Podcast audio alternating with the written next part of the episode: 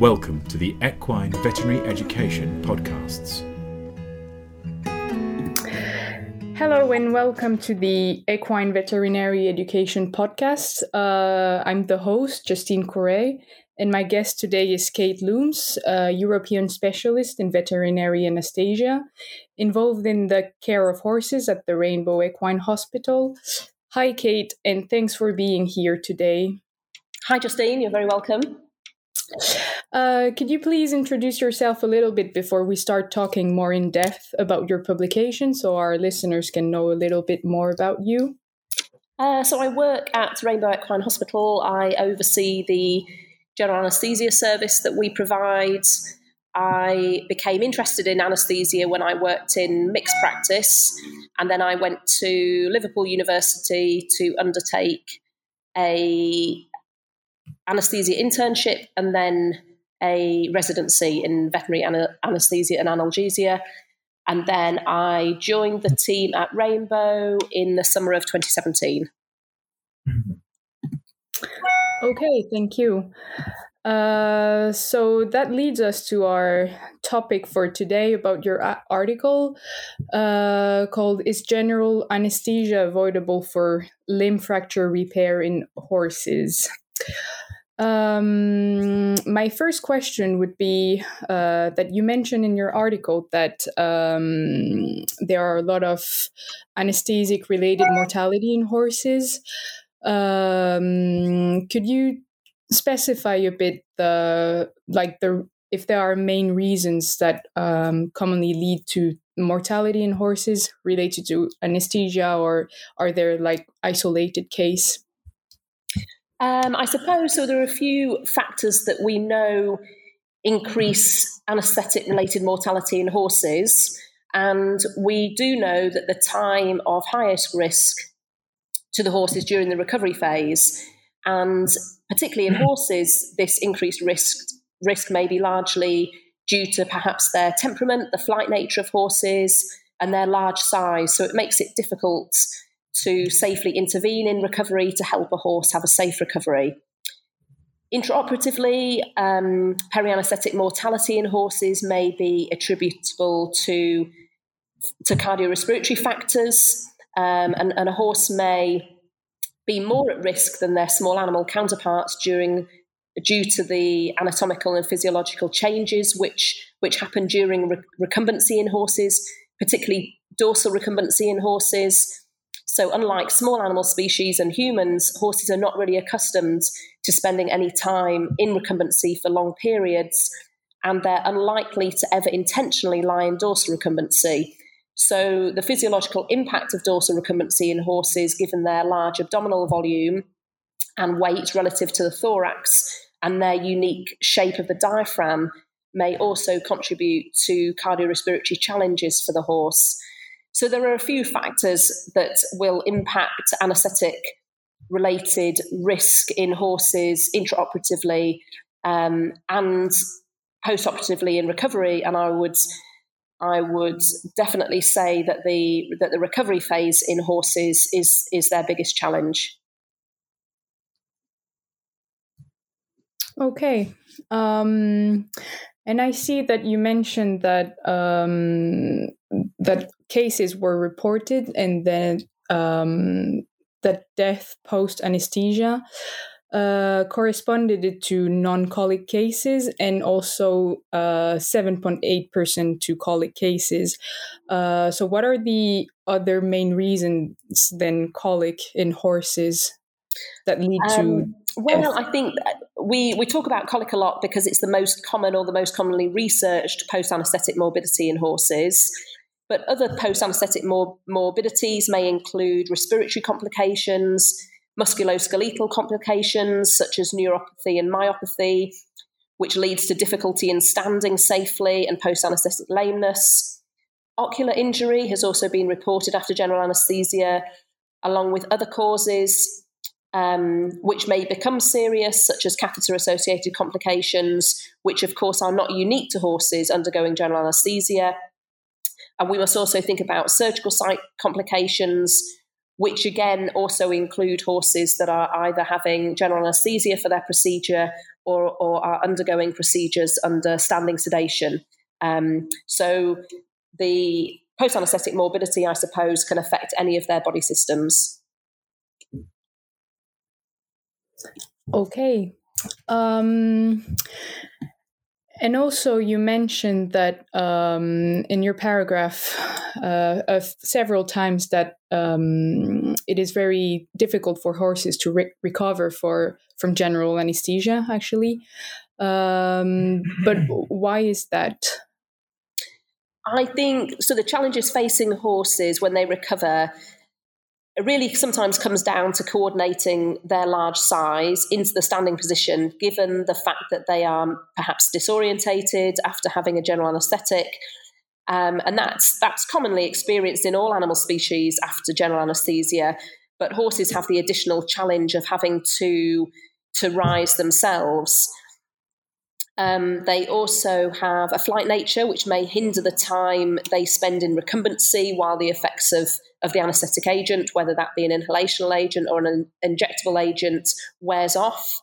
And also, it's very hard from a safety perspective to intervene during recovery, meaning that we're sometimes limited really to using sedation and other assistance techniques such as head and tail rope assistance to try and facilitate a safe recovery for that horse.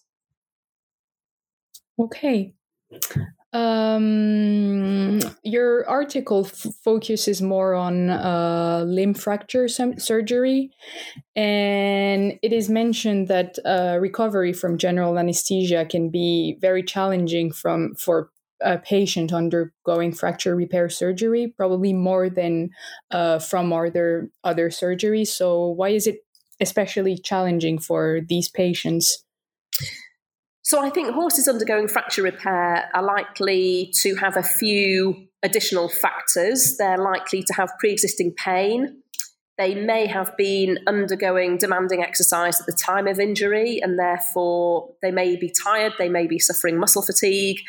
Level, level of circulating adrenaline may be high too. And the temperature, temperament of the individual horse may also play a role. For these reasons, effective sedation and analgesia um, prior to induction of, of general anaesthesia is very important, and effective local analgesia may also facilitate an improved recovery. Horses may be recovering um, after fracture repair surgery um, with a cast in place or a large bandage, and this can this can sometimes hinder recovery um, and hinder placement um, or, or their normal placement of their of their limbs when they're when they're attempting to stand. And furthermore, probably one of the biggest factors is the duration of general anaesthesia may be increased um, during such such um, surgeries during uh, due to the complex nature of the procedure. And it's been well established that longer general anaesthetic time is associated with a poorer quality of recovery. Okay. Um, and still about the standing sedation. Uh, it was mentioned in your article that um, there were um, in the most of the colic cases, uh, horses had a um, history of, or at least it was found out that they resulted with the cecal dysfunction.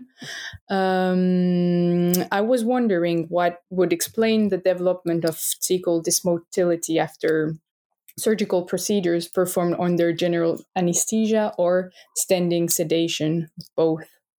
Um, so I think there's a few factors that, that will be common to both general anesthesia or standing sedation that will affect cecal motility. So gastrointestinal motility and certainly cecal motility is adversely affected by sedative agents. So alpha 2 agonists will depress gastrointestinal motility or cecal motility um, opioids may also reduce uh, motility, but a, a, big factor is also pain or the stress of hospitalization. Feeding management may be, may be changed, changed in the hospital environment or prior to um, the horse undergoing surgery. So I think all of these factors can contribute. And I think um, monitoring closely gastrointestinal function in horses um, post-operatively, whether that be after general anaesthesia or standing sedation, is really important. Okay.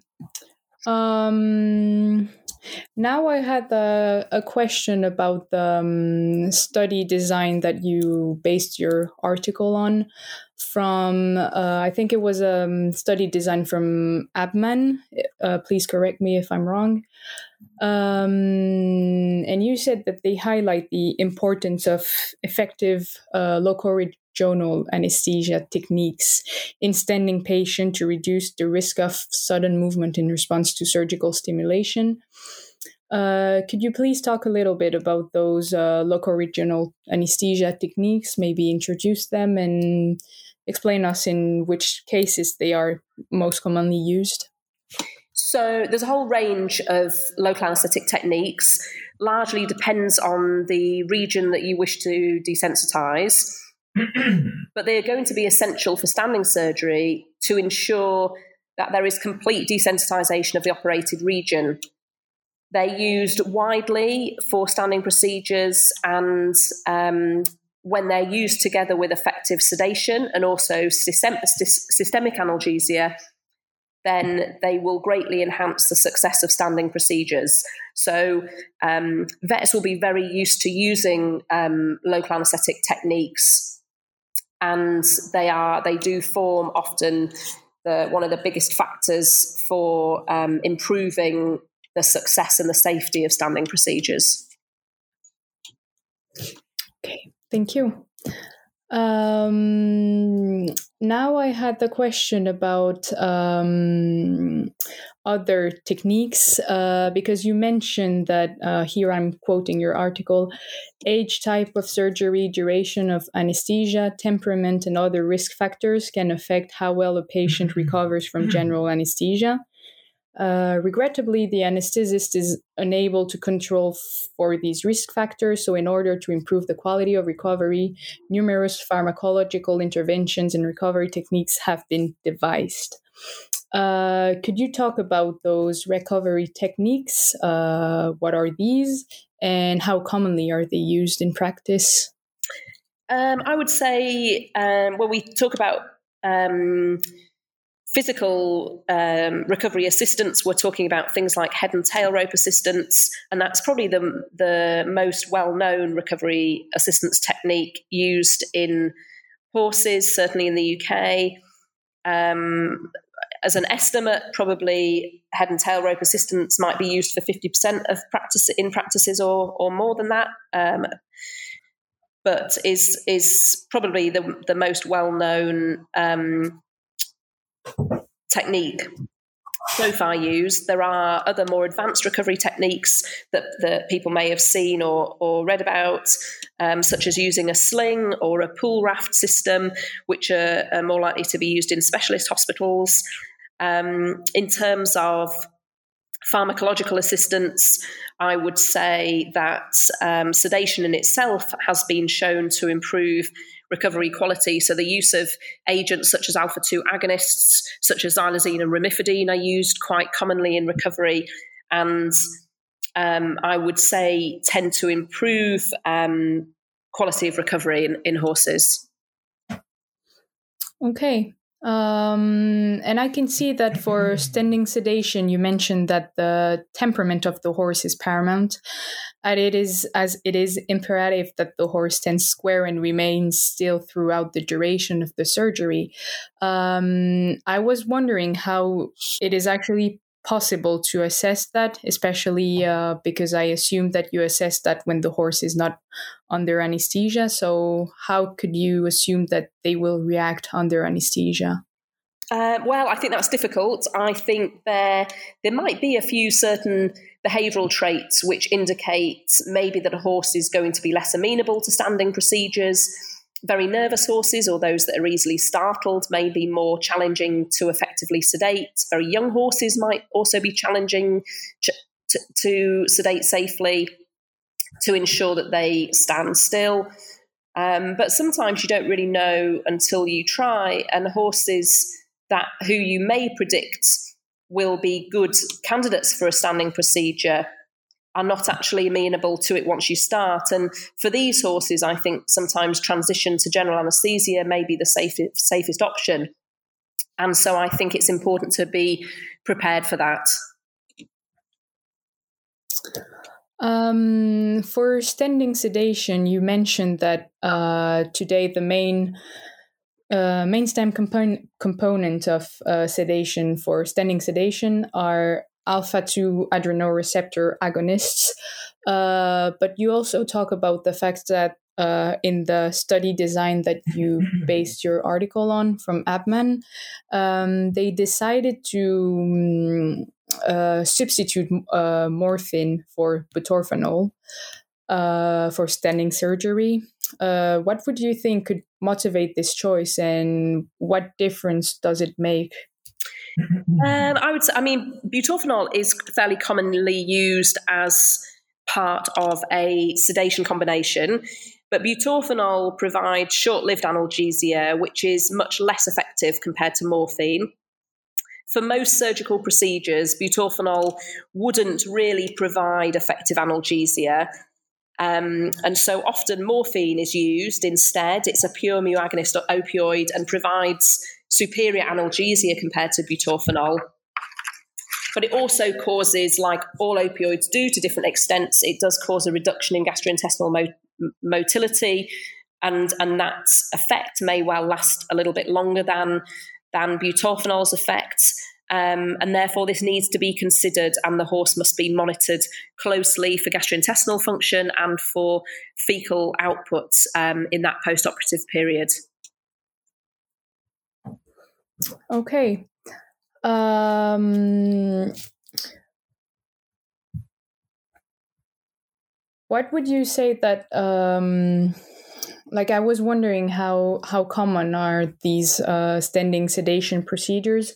Uh, so that leads me to my last question on what you were trying to aim with this article or this research. Uh, if you're trying to encourage more standing sedation, if in practice, if it's possible, of course. Um, I think really we just aim to discuss the pros and cons on each side there are definitely situations where standing surgery is advantageous, but the same is, is, is true really of general anaesthesia. And the article really was intended to discuss some of these points with reference to the literature to try and just provide the reader with a balanced and hopefully um, a, a bit of a practical approach. Okay. Um, are there any other things that you would like to add some comments or some thoughts on this topic? Uh, no, um, I thought it was a very interesting case report that we that we um, were able to to comment on, and it was nice really to look through the literature and be able to compare some of the different kind of techniques and also some of the different challenges that the authors described in their case reports when they were undertaking um, standing procedures in horses. And you know, the more that we do these standing procedures, uh, then really the more we learn about how to do it safely and effectively. Okay, is it uh, something in your in your practice at the hospital that you do often? This yes. these standing sedation? Yeah, yeah, for lots for a range of different techniques, but we do have the occasional horse that's not amenable to standing sedation techniques. For example, Enucleation is a is a common procedure carried out under standing sedation, but occasionally horses won't tolerate that standing, and so then we would convert um, to general anaesthesia. So I just think it's important to you can you can begin with a, a plan and an aim, um, but then it's important just to be able to transition to to general anaesthesia if you need to. And could you explain a little bit? Uh, maybe our listeners might be wondering how how actually it works in practice to do standing sedation, especially for limb fracture, if the horse has to like bear weight on their limb. Well, you, you have to be, I suppose, have to be careful once once the limb is desensitized, once the operated limb is desensitized, you have to be careful about how much you move that horse around, just so that there's no exacerbation of the fracture or there's no kind of further injury. So I think things like that do need to be taken into account, and it's nice to have. Um, a dedicated standing surgery area that's nice and quiet. It's a, away from the kind of traffic of the practice. has a has a nice um, grippy floor that that is that is not going to echo. Um, and just have a, a, room that's designed for to undertake standing procedures um, that's nice and quiet and away from the rest of the practice. Okay, and I had um, maybe a bit more open question on uh, about anesthesia. I was wondering if um, I don't know if it has happened to you during your career. If you have a, a horse that is not considered to be amenable for standing procedure, but also they cannot go under general anesthesia for some reasons. Maybe uh, if you have an ataxic horse or something, um, what could be the solutions in this kind of cases?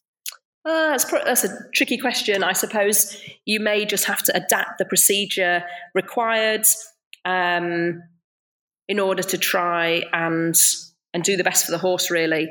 But usually, most horses, either with effective local anaesthetic and and procedures, uh, techniques, and sedation and analgesia, you know, most most techniques will be possible. Um, and we do have um, abilities to to assist recovery. So mild ataxia anyway, or kind of moderately ataxic horses, often they are, depending on the reason that they're ataxic, but they are still potentially um, uh, candidates for general anesthesia. Okay. Well, thank you, Kate. Um, if you don't have any other comments or thoughts, then um, that would be the end of our podcast for today. Uh, I hope our listeners will learn as much as I did. And uh, if you want to find the article, it will you will have a link on the when the podcast is published, so you can directly follow with the article if you want. Uh, so thank you, Kate, for today. You're very welcome. I wish you all a pleasant day and hope to see you soon again on the Equine Veterinary Education podcast. Thank you for listening to this Equine Veterinary Education podcast. More on the subjects discussed in this podcast can be found online at wileyonlinelibrary.com forward slash journal forward slash eve.